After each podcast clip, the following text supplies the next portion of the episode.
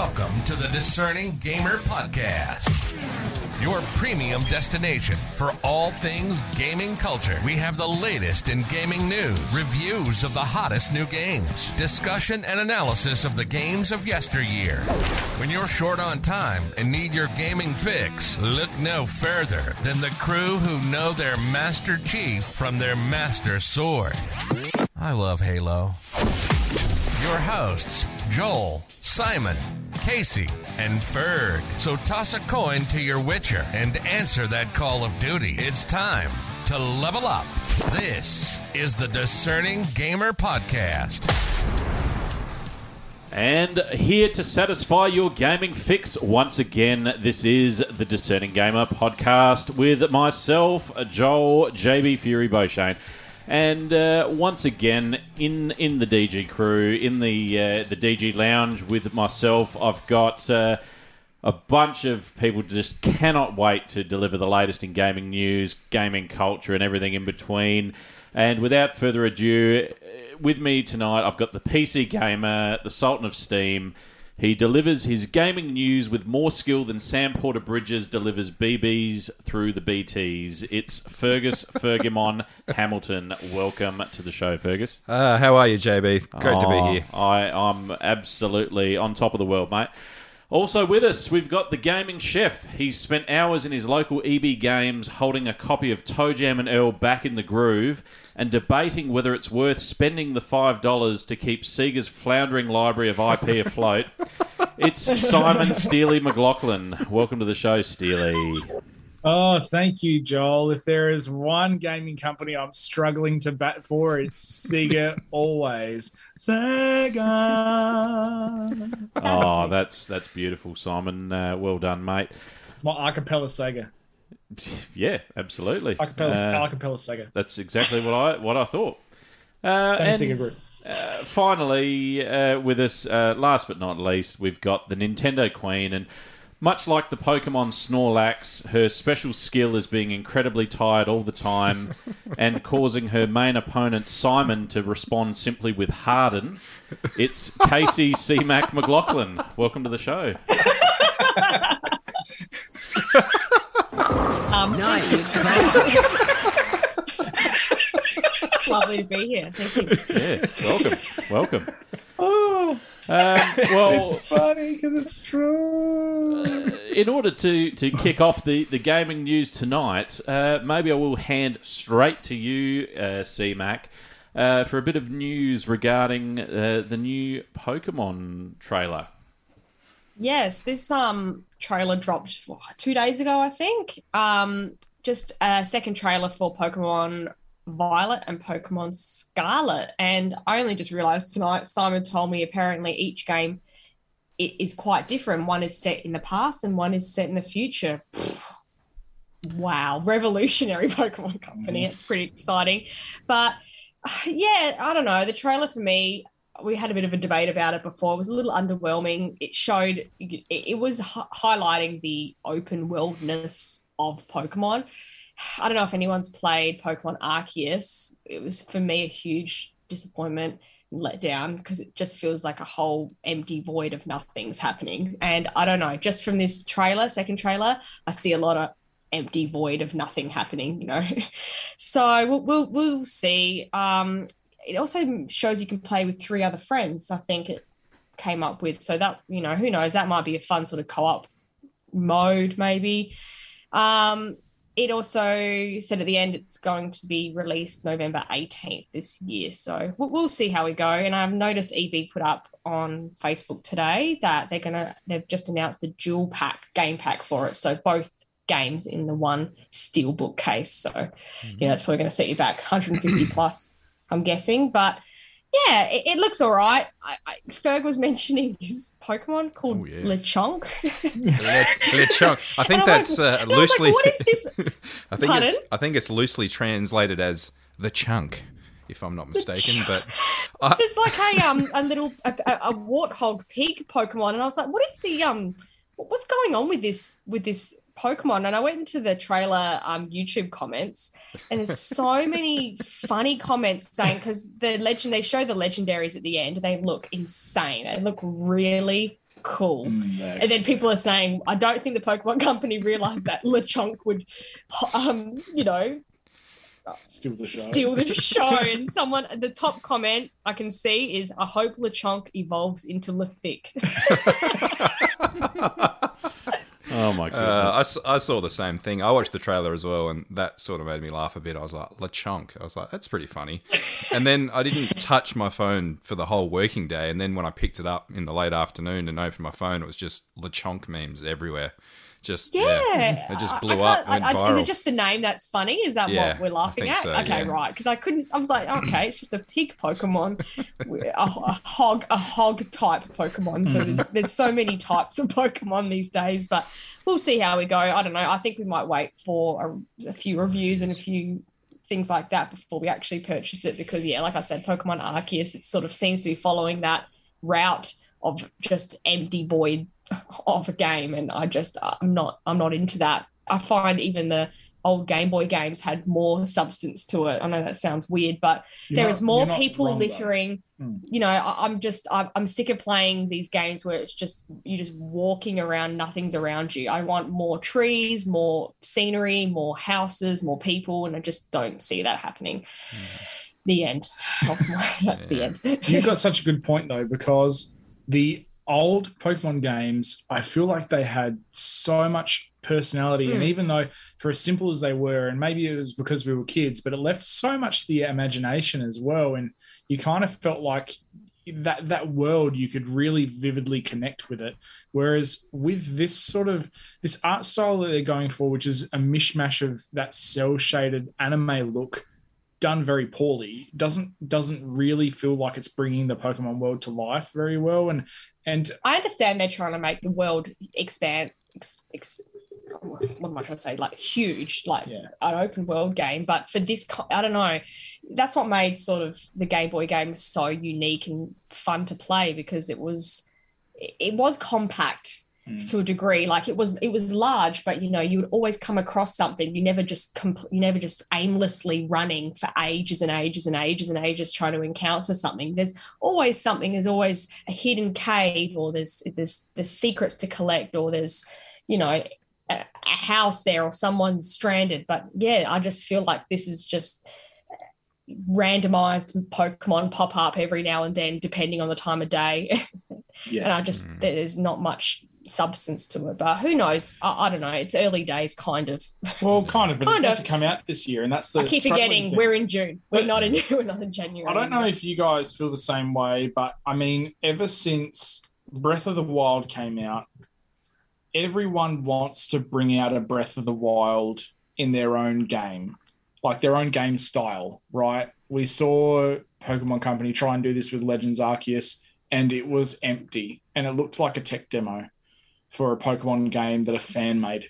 And then, you know, you've got so many other companies trying to do the same thing. I mean, look at Sonic that we'll talk about in a bit. but you know, it's it's um I think what's different is that there was so much thought and care put into the world of Breath of the Wild to make it feel exciting even when nothing was happening, which none of these games have been able to do is to make nothing exciting. You know, yeah, like because you could aimlessly wa- run around Breath of the Wild, but somehow it, you never felt like alone. It yeah, was very. you'd, you'd it be a- surprised at things that would happen. And Pokemon, like Legends Arceus at least, just failed to do that. There was no surprise element to it. and I It think was- that's what I'm scared of with this trailer Yeah. for Violet and uh, oh, Scarlet. Scarlet. yeah, I, it just looks like the same sort of thing, maybe with an extra Pokemon um, center pl- like plopped in. I don't know. Anyway, yeah. Yeah, I remember. um, yeah, I, I watched it as well, and I remember it was sort of early on in the year. I think when you guys, I think Simon was talking about Arceus and made the point with the Pokemon games where it's nearly at a point now where they're only small increment sort of improvements between each game. And as someone that you know, I loved the original games, loved them to pieces on Game Boy, Mm. but you know, I played Sword and Shield, and that was don't get me wrong, that was a pretty good game. I enjoyed it. Um, but I look at this one and I think, is there anything like Different. that's really pulling me into buy the new one, or am I better off again waiting another five, ten years and then buying that installment? You know what I mean? Like, and Yeah. looking at the trailer, you know, the four player co op, I think that'd be really good for some people, but I don't know. Outside of that, and obviously Lechonk, I don't know what I'm really excited about when I watch the trailer. It just looks like more of the same. Um, Yeah. so- I can't wait for the merch. Birthday Yeah. present for you. Well, just just on the Lechonk uh, controversy, I've also found uh, memes appearing online about a Pokemon enti- entitled Trubbish, which appears to be just a trash bag with eyes and teeth. Um, That's been around for a while, hasn't it? Hasn't Trubbish been around for a little while? and he, he evolves to Garbodor. Um, I mean, uh, are they even trying at Pokemon HQ? struggling. They- I- they- someone's just taken a look at a bin and gone, "Oh yeah, let's let's let's throw that in the game." Uh, I mean, what can we see Jo- from Joel, our I desk? don't know if you've seen this. There's a Pokemon that is a set of keys. Like it's it's it's getting to that point where it's like, well, Like there's Digimon a- territory. we've had enough uh, animals and you know f- amazing looking creatures and things based off of dinosaurs. Oh, what do I use to leave the house every day? My car. what do I put my keys on? Uh, key ring. That's that's a Pokemon. It's just it's ridiculous. I'm I mean, it, it all started Rubbish. back back in the original generation when you had uh, Diglett, which was essentially a, a turd with eyes and mouth uh, poking out the ground, uh, which then evolved into uh, Dugtrio, which was just three turds poking out of the ground uh, in in a sort of uh, turd conglomerate. Um, so, I mean, it's it's been a, a, a trope of the series for, for many years, but uh, yeah, I mean. Uh, Gone back well- to their roots with Lechonk, though. Yeah. Back They to the certainly animal have. roots. So yes, everyone, you've heard it here first. The Nintendo Queen summary of uh, the new Pokemon Scarlet slash Violet uh, can be summarized in this way.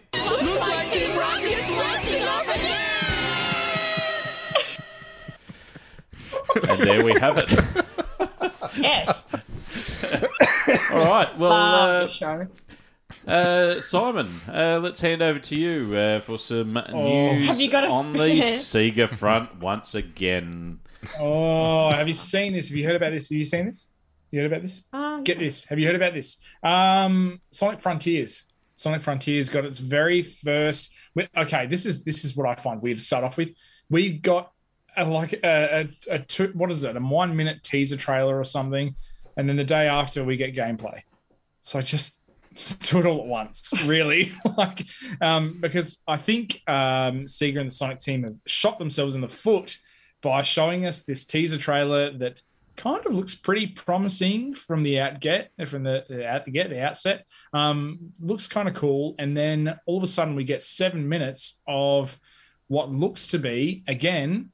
Uh, well, I really want to be Breath of the Wild, but um, I've never done this before. So here's a tech demo where Sonic's running around in a big open field, and uh, there's just a whole bunch of Emotional damage. it, it is like that though. There is just it just looks like there's stuff plastered everywhere, and none of it is particularly interesting. And what is really upsetting is that quite a while ago, I played a, a, um, a fan project called uh, Project Hero.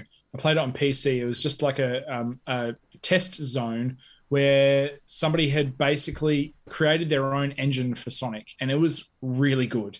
And then I look at this and I go, that that engine would have been perfect for this game to allow you to actually traverse puzzles and do things based off of how much speed you can gather or how well you can get momentum and um, that's just not evident there's so many little dash panels and automated segments in a world that is meant to be open and alive and i just think that it's a little bit uh, it's troublesome i mean i'm not going to discount it completely because unfortunately like every sonic fan that is out there at the moment, and I think I speak for pretty much all of us, there is always a part of you that wants the game to be good.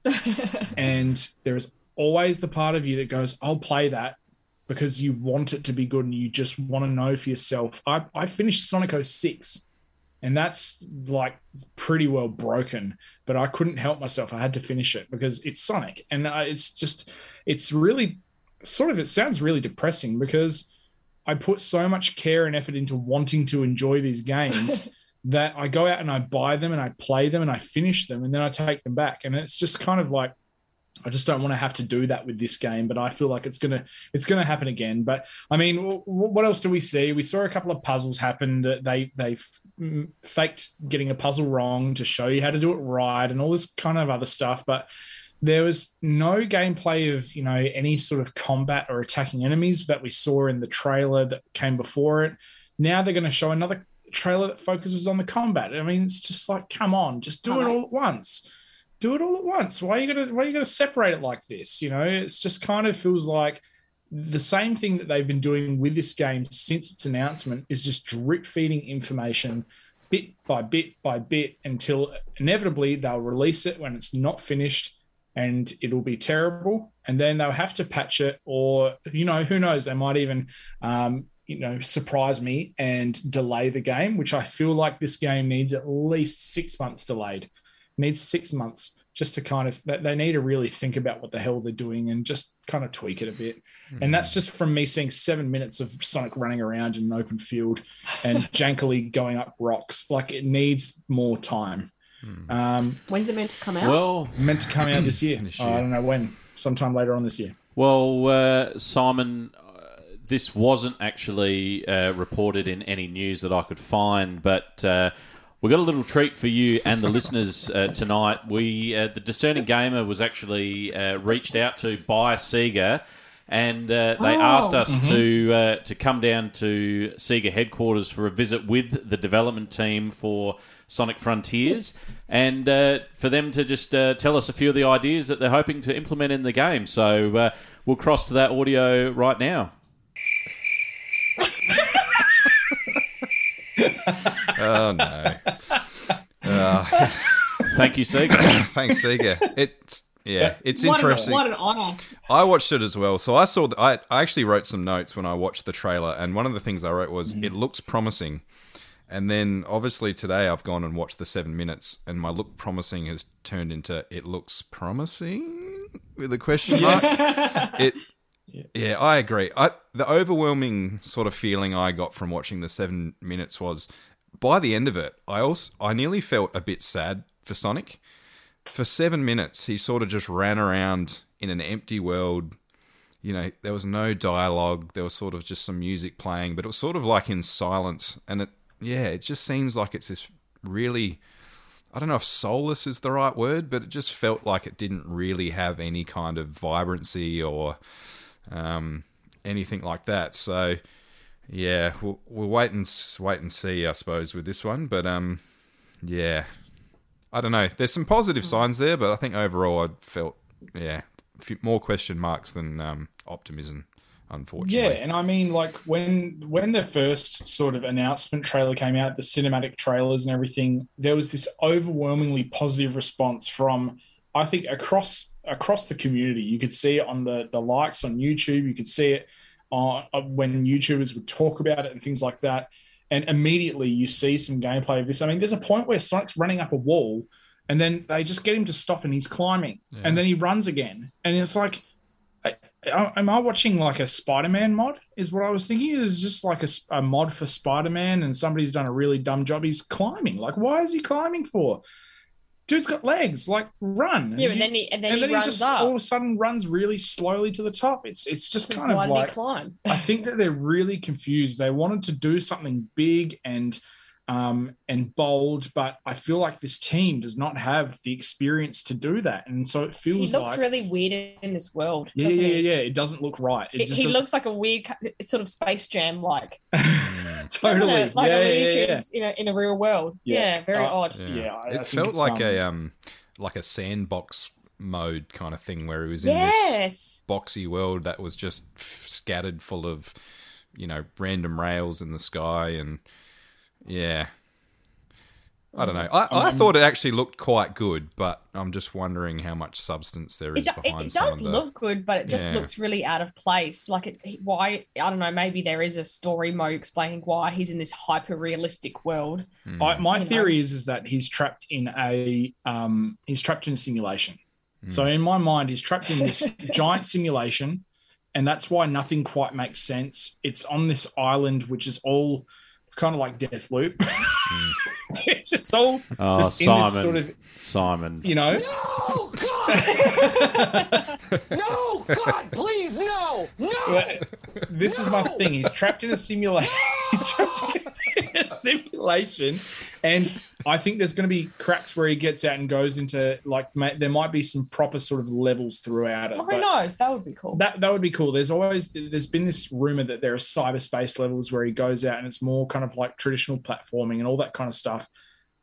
I, I'd be really excited for that, but a, a part of me feels like that it's just going to be this the whole time, and it stresses me out. But anyway, that's Sonic Frontiers. Well, Sonic Frontiers. Take that, Mr. Eyeballs. All right. Uh, Ferg, I'm going to hand over to you next uh, for a little bit of news re- regarding a, a certain streamer that's achieved something that not many others have managed to do. Yeah, that's it. I thought, you know what? Why not? We'll give a shout out to some of the gamers out there in the world that are doing some pretty. Uh, I use the word amazing things because uh, I don't know if amazing is quite the right word, but doing some pretty crazy things in the video game sphere. So, um, something that caught my eye.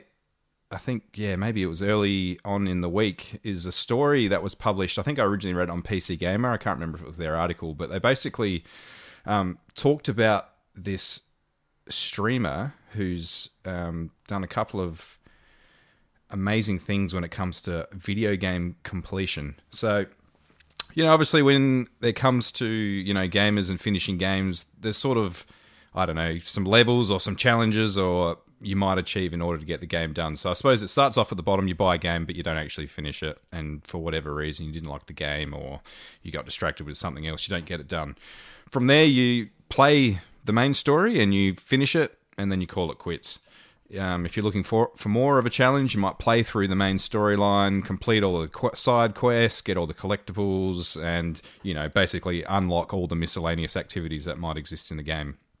If that's not enough, you might do that on the hardest game mode.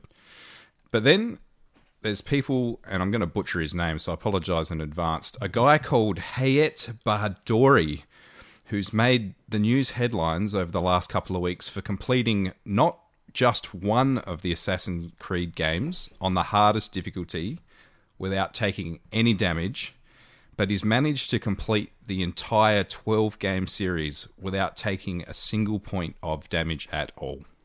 Well, I think uh, to that we have to say Nice cock.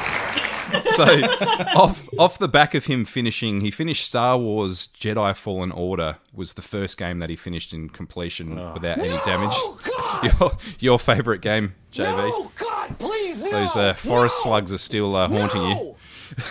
No. Ironically, I'm actually thinking about going, Going back, back. to it and uh, having another crack because uh, my good uh, friend uh, Hendo, shout out to you, Hendo, if you're listening. Um, he's he's assured me it is worth uh, persisting with and and um, seeing right through to the end. So on on Hendo's advice, I'm going to go back into the fray and Give it see if I go. can complete Cal Kestis's uh, uh, adventure. So uh, Yeah, so he, he finished that game without taking damage, and then obviously on the top, on the back of um, you know COVID and the height of lockdowns and stuff, he was he was basically looking for the next challenge. So, like I said at the top, he was he thought he'd take on the assassin all twelve Assassin's Creed games, and his idea was to finish them each of them individually in one go without taking any damage at all. And he had some certain rules that he sort of held himself to. So. Um, the first one was that the health bar could not fall below 100%, um, starting from the first possible instance of damage that you can take all the way to the end credits. So from Brotherhood through to Syndicate, all the levels had to be 100% synchronized, which in Assassin's Creed language is basically completed. Um, he wasn't allowed to have any reloads or restarts. All of his runs were played on the hardest difficulty, which started in Origins because that was the first one that added, you know, the super hard difficulty modes. Um, he wasn't allowed to exploit any glitches for skipping any of the game content. Um, if he failed a single objective, he'd have to restart the entire run. Um, and he just he'd made there was a few games where there's you know series in the storyline where you actually had to take damage, so he made note of them and obviously didn't penalize himself for that. So um, he predicted, and here's some fun facts, that it took him over a thousand failed attempts to get it done um, including practice hours for every single game. On average, it took about 100 hours to complete each game. Um, the expecta- the exceptions being that Valhalla took him a massive total of 800 hours due to its length, and Black Flag took about 250 hours, um, and that was a result of a lot of luck-based challenges that were in the game. Um, he started originally in October of last year, and he uploaded the last Valhalla playthrough um, late last month, I think it was. So, um, yeah, crazy. I, I mean, I went and watched some of his streams, and to be honest, it's just incredible. And I just watched the Valhalla, especially. I think it took him just under 20 hours to complete that game. And I just thought, you know, how would you be if you were playing this game for 18 hours and you fell off fell off a ledge that was slightly too high and you had to restart and do the whole thing again? So insane. And he and he recorded all of them in in one sit through as well. So I think Valhalla because it took 20 hours, he split it in half. So he did 10 hours. Obviously had to sleep and then come back and did the last eight hours. But all the other games were about nine to 10 hours in one hit without any breaks, no saving, no reloading. Um, Geez, it must be nice to have that much time on your hands that you. I was just about to do say, that. what's his occupation? But this is this is what I don't understand. Why, if you have all this time in your life, would you choose the Assassin's Creed series to play from start to finish, yeah, it's a good all point. the way through? I mean, there's Were there a better? There's anything else? yeah, Even play all of the Broken Sonic games. yeah. He's, I think he's done other games as well, but I don't know. Maybe it was something to do with the added challenge of doing the whole easy. series. But yeah, if it was me, I probably would have skipped probably two thirds of the Assassin's Creed games. But yeah, anyway, kudos to uh, Hayeti. Uh, what was his last name? Baldori, if I've got your name correct. Congratulations on doing something pretty unbelievably amazing. Hayati Badori. Nice cock. Well done, well done. So, uh, one of the main reasons that we've delayed uh, a day on our podcast this week um, is because Sony decided to hold a state of play uh, this morning, um, and we wanted to bring that that news to everyone and uh, talk talk uh, a bit of bit of PlayStation. So, um, just I'm just going to start going through some of the some of the points that came out. So um, there was a lot of PSVR two news in in the state of play today, and um, uh, so that was that was sort of interesting. They didn't really sort of focus on the hardware or anything, but um, certainly just showed a lot of gameplay footage of some some PSVR two titles that are going to be coming out and uh, probably the the main draw card from that that pile, in my opinion, would have to be Horizon Call of the Mountain. Now, did did you guys see the gameplay footage of, of Horizon Call of the Mountain? I'm yet to see this one, JB. I saw it, and um, I'm with you, Joel. That looks like to me, I would buy PSVR two just to play that.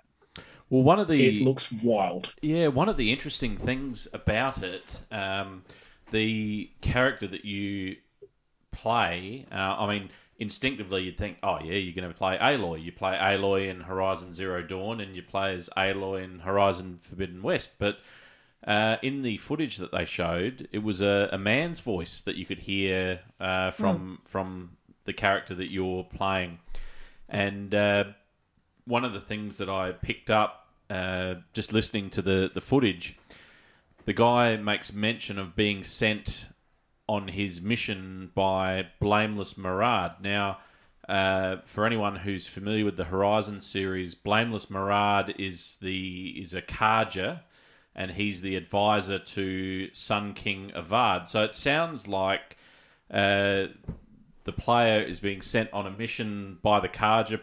Pre- presumably, the player is a Carja or, or has some sort of close tie with them, and uh, is potentially out doing a mission or missions for the Sun King directly. So, um, find that quite interesting because you do run into Blameless Marad and the Sun King at the start of Forbidden West, uh, just before uh, Aloy decides to head into the Forbidden West. So uh, they do have a pretty big role in in both both games, really, and, and certainly the the Carja uh, are one of the, the cultures that are discussed most in in Horizon, based on the fact that the uh, the former Sun King was uh, completely mad and and conducted a series of, of red raids where he was finding people to sacrifice um, in the the Sun Ring in the middle of uh, Meridian. So it's um yeah, I- I'm I'm pretty pretty stoked about that idea. And look, if I wasn't sold on getting a PSVR two before, that's edged me ever so closer to making the decision to to look at getting one. We also got uh, footage of a Resident Evil 4 remake. Now, this this whole state of play was really, really heavy on survival horror games. There was there was Resident Evil 4 that was shown. There was a, a VR version of Resident Evil Village, uh, which looked absolutely terrifying. Terrifying. Uh, Uh, but you know, I thought of I thought of C-Mac as, as soon as I saw it. I thought, oh, that should be oh, Right Oh, I can't wait. that game's Should scary be I'm right enough getting, on I'm getting without it just the VR. that. Yeah, I mean, like like Ferg said, the game's frightening enough eh, when it's not in VR, let alone when you've got the headset on and you're fully immersed in that world and can't get away. There was also another game shown called the Callisto Protocol, mm. um, which is sort of like a survival horror in space, and uh, you know there seemed to be a lot of lot of zombies, a lot of heads being bitten off, uh, face hugger type creatures bouncing on people and smashing them, and um, yeah, it was another quite horrifying uh, looking title there. So um, one for for the uh, Sultan. Um, we got Insomniac's Spider Man and Miles Morales coming to PC. Yeah. Yep. So I don't know if uh, if that got the uh, the old uh, uh, My- Prince of Pre-orders Yeah. loins tingling. My my pre-order senses are tingling, JB. I Wow. did see that, and again, that's another fantastic PlayStation game that's going to make its way to PC. So, um, yeah, I haven't played those games, so I'm excited to. Nice car. Fantastic. Uh, another thing that we got uh, to see some footage of. Now, this game was teased at an earlier PlayStation State of Play, but a game called Stray, mm-hmm. where basically the hmm. player plays as a stray cat in a sort of like a cyberpunkish future world of Earth where all the humans are dead or, or have been exterminated, and the world seems to be populated by by robots and and sort of machines, hmm. and the player sort of uh, solves puzzles by leaping, scratching, and pushing things off ledges like cats like to do. And uh, certainly, as the cat's roaming around, it looked like uh, some of the robots were either afraid of it and running away, or uh, actively trying to kill the the, the cat. So, um, it, it actually looks all right. Yeah, I, yeah. I mean, we we talk about simulation games a lot, and we sort of joke around them, but they're got to be up there as my favorite genre of video games. So. I've seen this one as well, and it looks yeah interesting. So we've we've done Yeah, goat looks good. simulation. We've done. Uh, I've been a farmer. I've been a drug dealer. I've been a thief. Why not be a cat? And it looks it looks it looks Next interesting. logical step. This Well- game really caught my eye. I think it's got a good edge of mystery to it, and I think Yeah. that it, it's it's one of those trailers, unlike Sonic Frontiers, that actually captures your interest and makes you go, "Hey, I really want to find out what this is about because this is really cool."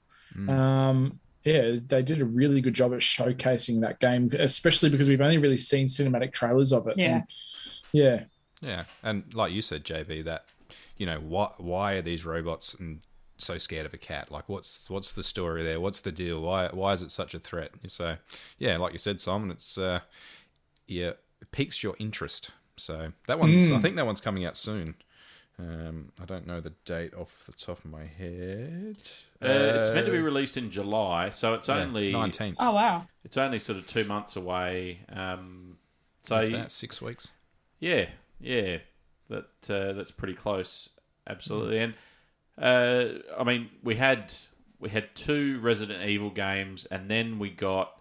I mean, this this was this was Capcom in full flight. This this state of play, and we got a, a full trailer for Street Fighter Six. Now, um, did uh, did you guys catch that one? The Street Fighter Six Yeah, yeah. trailer.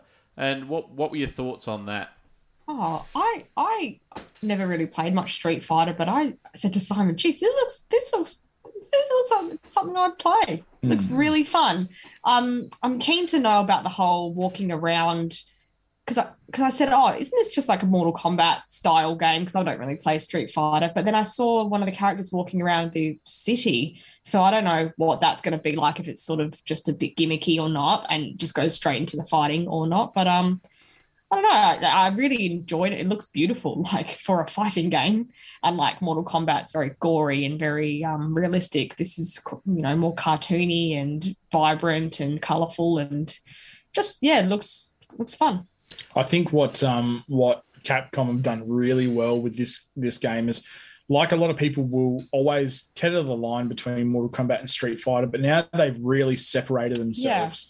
And I feel like that um the the bits that we saw of you know cruising through the city and going and starting a fight on in the middle of the streets really actually takes us to what it, it almost felt like I was looking at a version of Street Fighter 2, how I imagined that game to be when I was a kid um, in the, the modern day. It felt like a very similar aesthetic to that game. And I was just kind of instantly grabbed by it because I actually really like Street Fighter. I just haven't really, you know, gone and picked up a modern title for a while. I used to play Street Fighter 4 back in the day. And um, I really used to love that when I would play that with, you know, uh, I don't know, Ferg, you remember playing that with Bryce every now and then and Steve when Bryce and Steve were living Yeah. at their place and wherever it was in Adelaide. But I mean, it was it's just a really fun game. It's a different style of dynamic to Mortal Kombat, so I think it's a it's going to be a really fun title. Hopefully, it um, stacks up well, and the, all the game modes are a available to you day one. You don't have to pay to get extra game modes, which I have a feeling might happen. You might even have to pay to get extra characters, but I'm going to stay fairly positive about it. I think it's going to be cool. Well, I must admit, I haven't played a Street Fighter game since Super Street Fighter 2 Turbo on the Super Nintendo. Um, and I must admit, even though really did like Mortal Kombat at the time, there was just something about Street Fighter that that was just different. And I think like they just like each character had had really cool sort of gimmicks to them that um, that really did just work for the game. So like you had Dhalsim, who was like the the guy from India who had really stretchy arms and legs and uh, you know could blow fire. You had uh, uh, E Honda, who was like a sumo wrestler from Japan that could punch super quick, so you, you know his hands were sort of a blur. You had uh, Blanka from Brazil, who uh, could could generate like an electrical sort of field around himself, and anyone who sort of touched it, you know, would get flung off and and experience an electric shock. Um, they just had some really, really good characters, and they had a lot of characters, especially back in at that time. Like I think Super Street Fighter Two Turbo had a roster of maybe sixteen playable characters. I want to say, um, so you were really sort of spoiled for choice, um, and and just really, really good fun. Uh, unless like like I had where uh, I had a, a next door neighbor who I used to play against, and he had a controller that enabled you to switch into like uh, a mode on the on the control pad that when you pressed one of the buttons, it was like you were hitting the button at rapid speed, and so That's cheating in the nineties. yeah, yeah, exactly. and so he would just switch it into that mode and hold the the button down to just keep Blanka like firing electricity continuously, uh, which you would never be able to do normally because you just tire your thumbs out. But uh, yeah, that certainly gave him a, a an advantage there. So, So uh, did you like the look of the new one, JB? Did you I, see the trailer? I did, and one of my biggest gripes about Street Fighter back in the days when it was on Nintendo or, or Sega Mega Drive was that it never quite looked as good as it did on the arcade.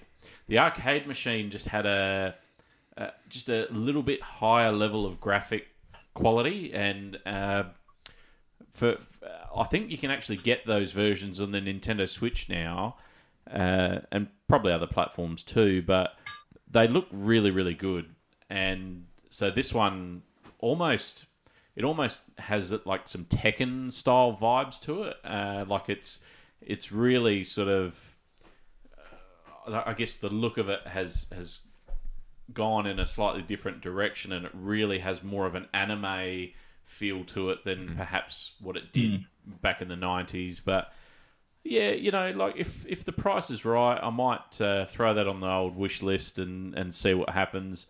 Uh, and yeah, I might might pick it up. I, I probably don't think I'll pick it up at launch, but um, yeah, it might might Wait be a for the good one down the track. Yeah. Uh, just on what what uh, just going back slightly to Stray too, it was also announced that for people who are on PlayStation Plus on the deluxe or extra tiers, you'll be able to download Stray for free on day one of release. Ah, That's okay. included in your subscription on Well, well, well, Yeah. Done well, well. bloody Sony. done it. So the people that said they would never do this on day one of release have just bloody gone and done it. So uh, Wanker alert! Wanker alert! maybe the uh, the pressure of uh, the Xbox Games Pass has finally caused them to rethink some of their uh, decisions. So uh, Sony, Pass into the ass. uh, all right. So uh,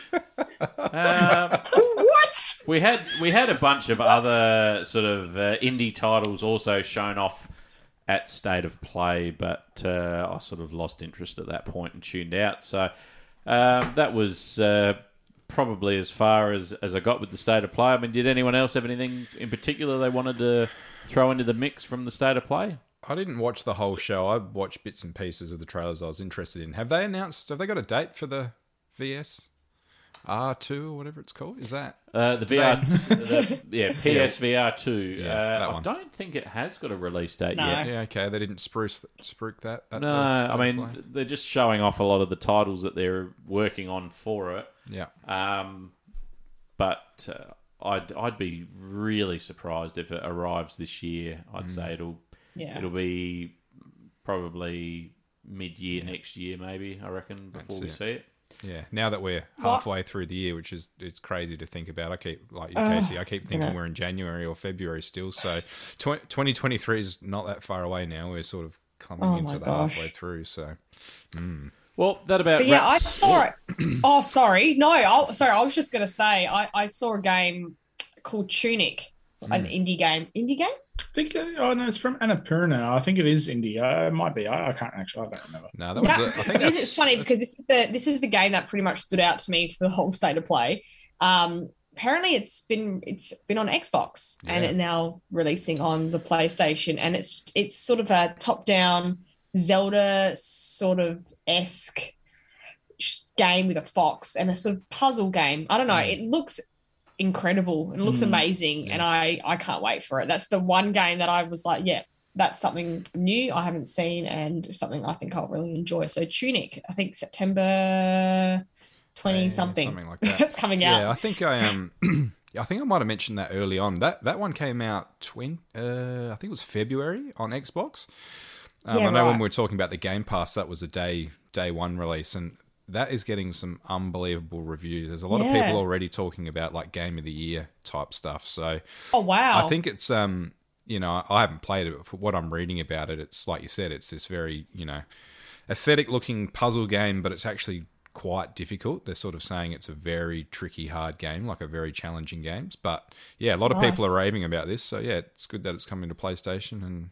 Everyone could have a chance. Yeah, yeah, some, some people eye. are talking game of the year for this one, which is which is crazy. So game of the year, hey? Mm. Wow. I don't know about you guys though. Like, just to finish up on the, the whole PlayStation state of play thing, for this time of year, is it?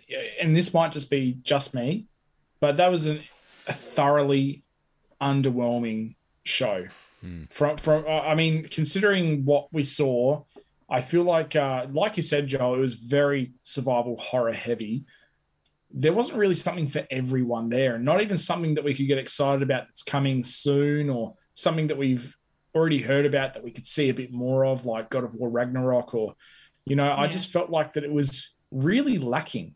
And for this time of year, it's usually a good time of year to really show what everyone's got. And I don't know if people have just kind of gone, oh, well, there's no E3, so whatever. But I think that it would still be good for these companies to get amongst that feeling of, hey, it's June, let's do, let's see some really cool stuff. But I just feel like it was, it was really lackluster. It's like you have to kind of go, oh, I really, yeah, actually, I liked that, or hey, I liked that, but it wasn't like, wow, that was a cool presentation. I'm I'm psyched for PlayStation, especially considering one of the announcements was for a game that's already out going to PC. Good for you, Ferg. Obviously, I mean, Mm. um, but at the end of the day, I feel like that's that's a bit of a uh, you know, it, it's a bit discount considering there are so many people that do have a PS5 that just want games for it, and it's like there was not much to really get excited about. I don't know. That's and maybe that's just me. Well, it's it's funny that you say that, Simon, because just before the state of play aired, well, in fact, seven days before the state of play aired, uh, the DG Gamer podcast was personally invited to Sony headquarters to sit in on a one of the Blue Sky sessions where they were discussing what items they were going to discuss Live at the live. state of play, and uh, we we go live to that audio now. Mm, riveting.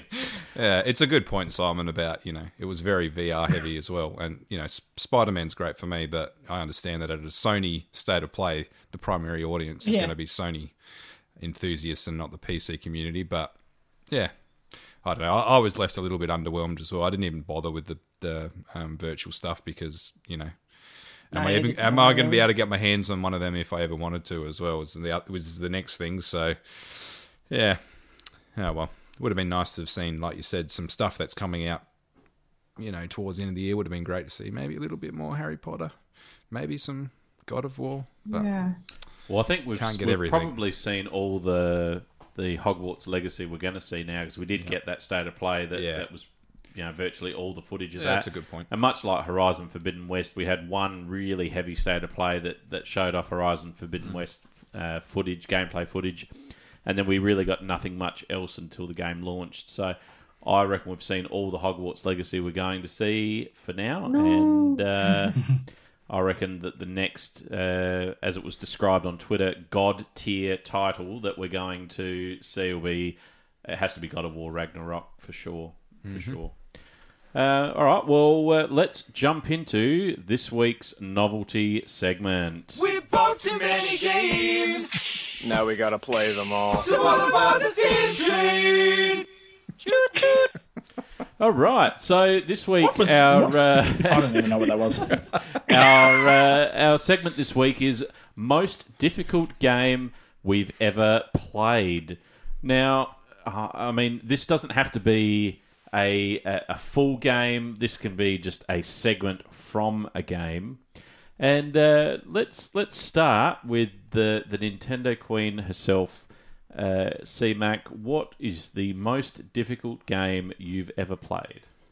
Well, it's got to be a Nintendo game because I am the Nintendo queen, apparently. Of course. Uh, I don't, ah, yes, I don't know if it's it's one of the most difficult games that I could think of, but Majora's Mask. Pass into the ass.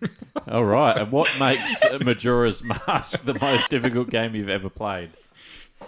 Still don't know what that says. Um, I, I, for me, I, I put off playing Majora's Mask until Simon said, "No, it's amazing. You need to play it." And I was like, "Okay, I'll play it." And then he quickly went, "Oh, but you're going to need a walkthrough the whole time." And I was like, "I'm not going to sit here um, with a walkthrough on my phone."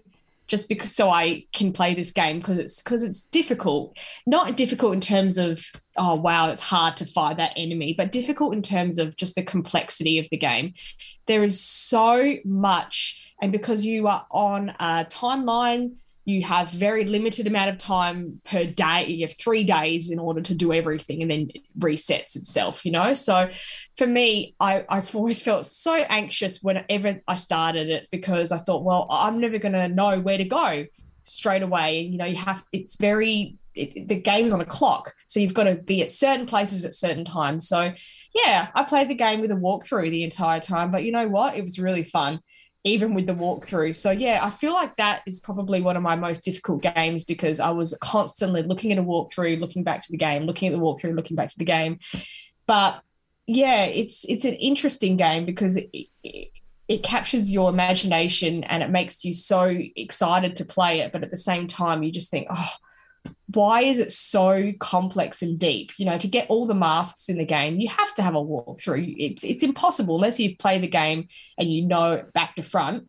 It's impossible. So, hmm. and and in order to complete the game, having all the masks pretty much makes it able. You know, it's it's easy to complete. So that for me is probably one of my most difficult games, and I, I probably won't pick it up for a long time because yeah, it was draining. Yeah. It was mm. draining to sit there and just flick through this walkthrough and try and get everything, you know, completed. So yeah, that's my most difficult game. Sometimes you've just got to make the decision of whether you want to. Now we can do this the easy way or we can do it the hard way. It's your job. Yeah, particularly when it comes down to uh, whether you want to use the walkthrough or not. Yeah, uh, there's lots of games It like feels so that. cheatery though. It feels like you're cheating with a game It like that. does. But, but it the it kind thing of is- brings out the magic of the game because I love Zelda games. I, I'm, I'm obsessed with them, and I think they're great. I love exploring, but when I'm put on a bloody clock, Mm. get this done, otherwise the world will explode from the moon. I just think, no, I got, I I have to, I have to have a walkthrough because I feel anxious. You know, it's like in Phantom Hourglass, Zelda Phantom Hourglass on the DS. You, every time you go into a dungeon, you're on a clock. You have to go, go, go. You can't, you can't stop. And if you make any mistakes, you're dead. And I don't like that feeling. But I really wanted to play Majora's Mask because I've heard it's amazing, and it was. And that's exactly why I kind of said that to you is because when I went to play it, I was like, I don't know what the hell I'm doing. And, and then I was just kind of like, bugger, it, I'm going to look at a walkthrough and play it with a walkthrough because I just wanted to experience the story. And it's probably the only game that I've played with a walkthrough that's fully worth just playing it with a walkthrough because it is just the story I guess is it's more. so it's, it's good. yeah. I guess it's more of a the most complex game I've ever played. Not probably the most difficult, probably Hmm. the most complex. So I failed the novelty segment already. No, but Oh, it's well, still it's- difficult. it's It's, how you still difficult to interpret play the, uh, because question. all the things that you have to to kind of know that it just expects you to somehow I have still a full didn't. time. I still didn't complete Yeah. hundred percent. Like all the side quests, I just didn't do because I ran out of time. Like Mm. it's just. uh, Yeah, it's incredible for its time as well. But you know, back on the 64, like they came up with such a complex, difficult game. when It's that game came out one year after Ocarina of Time, yeah, come on, like I'm telling you, there are there are games that come out five, six years after the games that came before them, and they are trash. And this game came out one year. did it really after. well. Mm. Get out! That's just too good. Yeah, I had a similar experience off the back of doing the podcast when we were talking about Day of the Tentacle. It's a similar thing. It's a point and click game, but some of the um, the puzzles and knowing how to interact different objects with the environment, I tried so hard not to rely on a walkthrough. But there was some Mm. points where you just had to.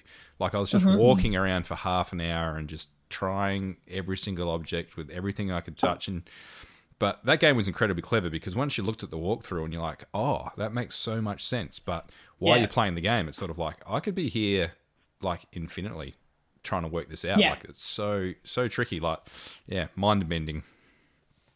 It kind of reminds me of um, there was there's a game uh, came out on PC early '90s. Sam and Max hit the road, and there's one part of the game where uh, one of the characters, in order to help you, he wants you to go and find his missing mood ring, and Yeah. and I, I remember like myself and my buddy from from school, uh, Andrew, we were we were rooting around for hours trying to find this mood ring. What you ended up having to do is you had to go to the largest ball of twine. You had to get a magnet, put it on the end of like a, a stretchy sort of uh, device, and jam it inside the ball of string, and it would Oh, magnetize to the, the magnet, and that's where it was. Like, It's how the would most- you know that? You wouldn't. You wouldn't know that. It's the most convoluted uh, solution to a puzzle.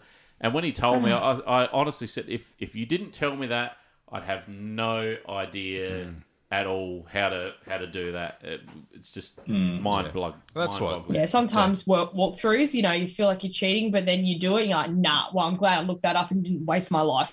yeah, sometimes you just got to think, Oh, you want to do this the hard way? We'll do this the hard way. but then do it the easy way. Uh, all right. Well, Majora's Mask. You can Pass into the ass. uh, all right, next, uh, Simon. What uh, what game uh, did you want to discuss for most difficult da- game you've ever played? This was a hard one for me to think of because there is a couple of really hard ones I've played as of late. Um, one of them being Metroid Dread, and I mean the, before that, uh, in in you know the two D kind of realm was Donkey Kong Country Tropical Freeze to finish. But I mean this this game, I there were so many times I raged out on this game, but it just kept me coming back, and it is Cuphead. Pass into the ass. All right, and what made Cuphead the most difficult game you've ever played? Everything. So um, I mean everything, It everything, tore our everything, marriage everything. apart.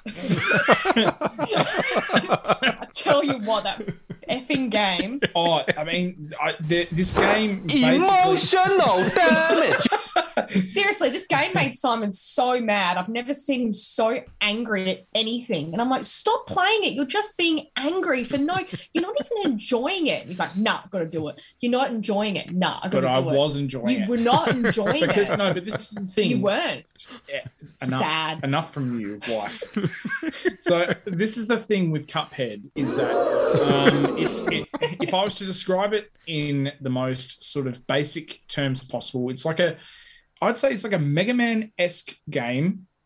So it's it's it's very difficult um, with an art style of say an old school 50s cartoon Like Mickey Mouse art style. yeah, like the, the old school Mickey Mouse kind of art style. It's incredibly endearing. It's such a cool game, uh, but it just requires so much brain power and so much quick thinking.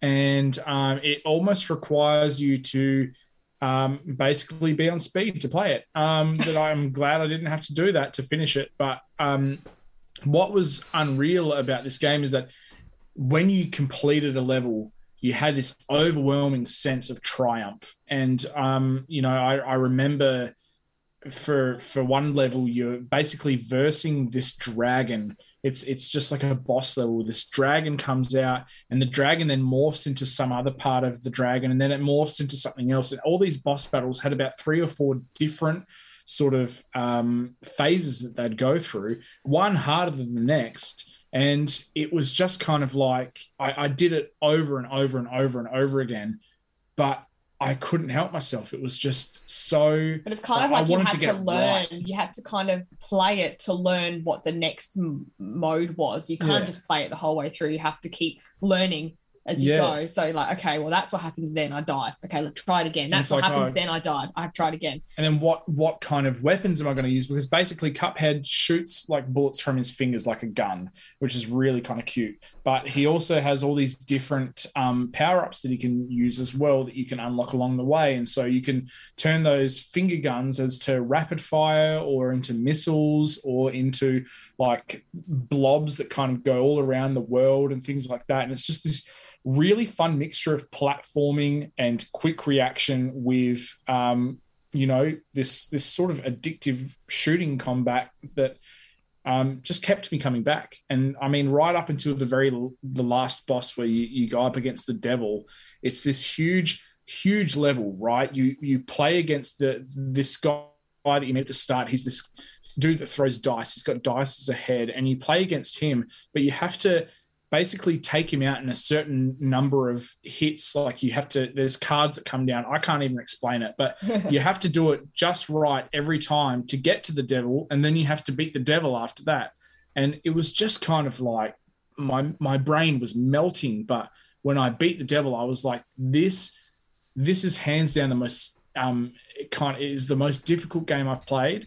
But geez i'm so glad i've played it. And i'm so excited for the dlc Oh because God. Um it's just i don't know i really want to get back into that it's it's No, God, please. No, but it's for the same reason that I really love playing.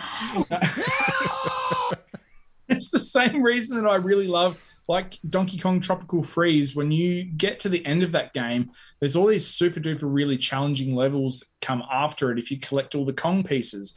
And I used to love those challenges because it required you to do things just so in order to get to the end. And if you figured out how to do it, it was just such a like a great feeling. Like, yeah, damn straight, I did that just right. That was really cool. You know, I don't know. It was just something about it. And Cuphead is right up there with me. So mm.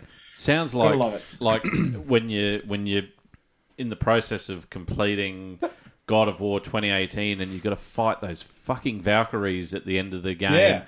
And they, oh, it was Oh, you want to do this the hard way? We'll do this the hard way. uh, that's that is uh, in-game audio of uh, one of the Valkyries. Uh, And shout out to Cuphead. I think it's got some of the most the uh, the art style of that game is incredible. Like it's Oh, isn't it? such an original and beautiful game to look at. It's They've made it into a um, TV show now on Netflix. Oh, Yeah, I'm yeah. dying to see the that TV show. that TV show on Netflix. Uh, my my youngest daughter Madeline loves it because Yeah. uh, there's there is uh, there's a, a scene where the the two Cuphead boys have to babysit this baby bottle that comes to their house, and the baby bottle like rips their dad's mustache off his face, and then uh, puts on this really angry look on his face, and he goes "Mama," and uh, yeah, she just thinks that that is uh, the most I'm glad she hilarious thinks thing. it's not creepy. No, no, she loves it. She thinks that's the most hilarious thing. So now that's Oh, that's mate, become I a little a uh, little a little uh, meme that we we sort of say back and forth to one another. Um, yeah, Mama. definitely worth a look. It's it's excellent show, excellent show. All right, Ferg, what uh, what game did you want to uh, throw under the bus for the most difficult game you've ever played? Most difficult game. Now, I don't know if it's difficult in the sense that it's hard to play. It's very easy to play, but it's it's a challenging game for reasons I'm about to explain. So, Hell Let Loose, if you're not familiar with the game, it's a, a multiplayer tactical first person shooter. And I'll give a shout out to the Australian developer called Black Matter.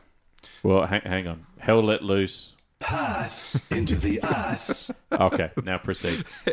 So it's basically um, you, you play as two 50 player teams. Um, they fight it out in you know iconic battles of the Western and Eastern fronts of World War II. So it's a World War II game, um, and it's not difficult to get in and play. But what makes this game difficult slash challenging? It has such a steep learning curve because it really goes against all the popular first person first person shooters that are out there, such as your CODs and your Battlefields. Um, you know, it's basically a World War II simulator. So, you know, if you see your mate get shot, the worst thing you can do is go run over there because you're going to get shot yourself. So you, you essentially have to play this game as it's as it's real life. So you have to take advantage of staying in cover, you know, using your envi- environment as uh, for your advantage, thinking about where the enemy might be, as opposed to just running around willy nilly trying to chase the action. Um, and it's so easy. You play this game and you basically get shot once and you're dead, and you've got no idea where it's come from. There's no HUD.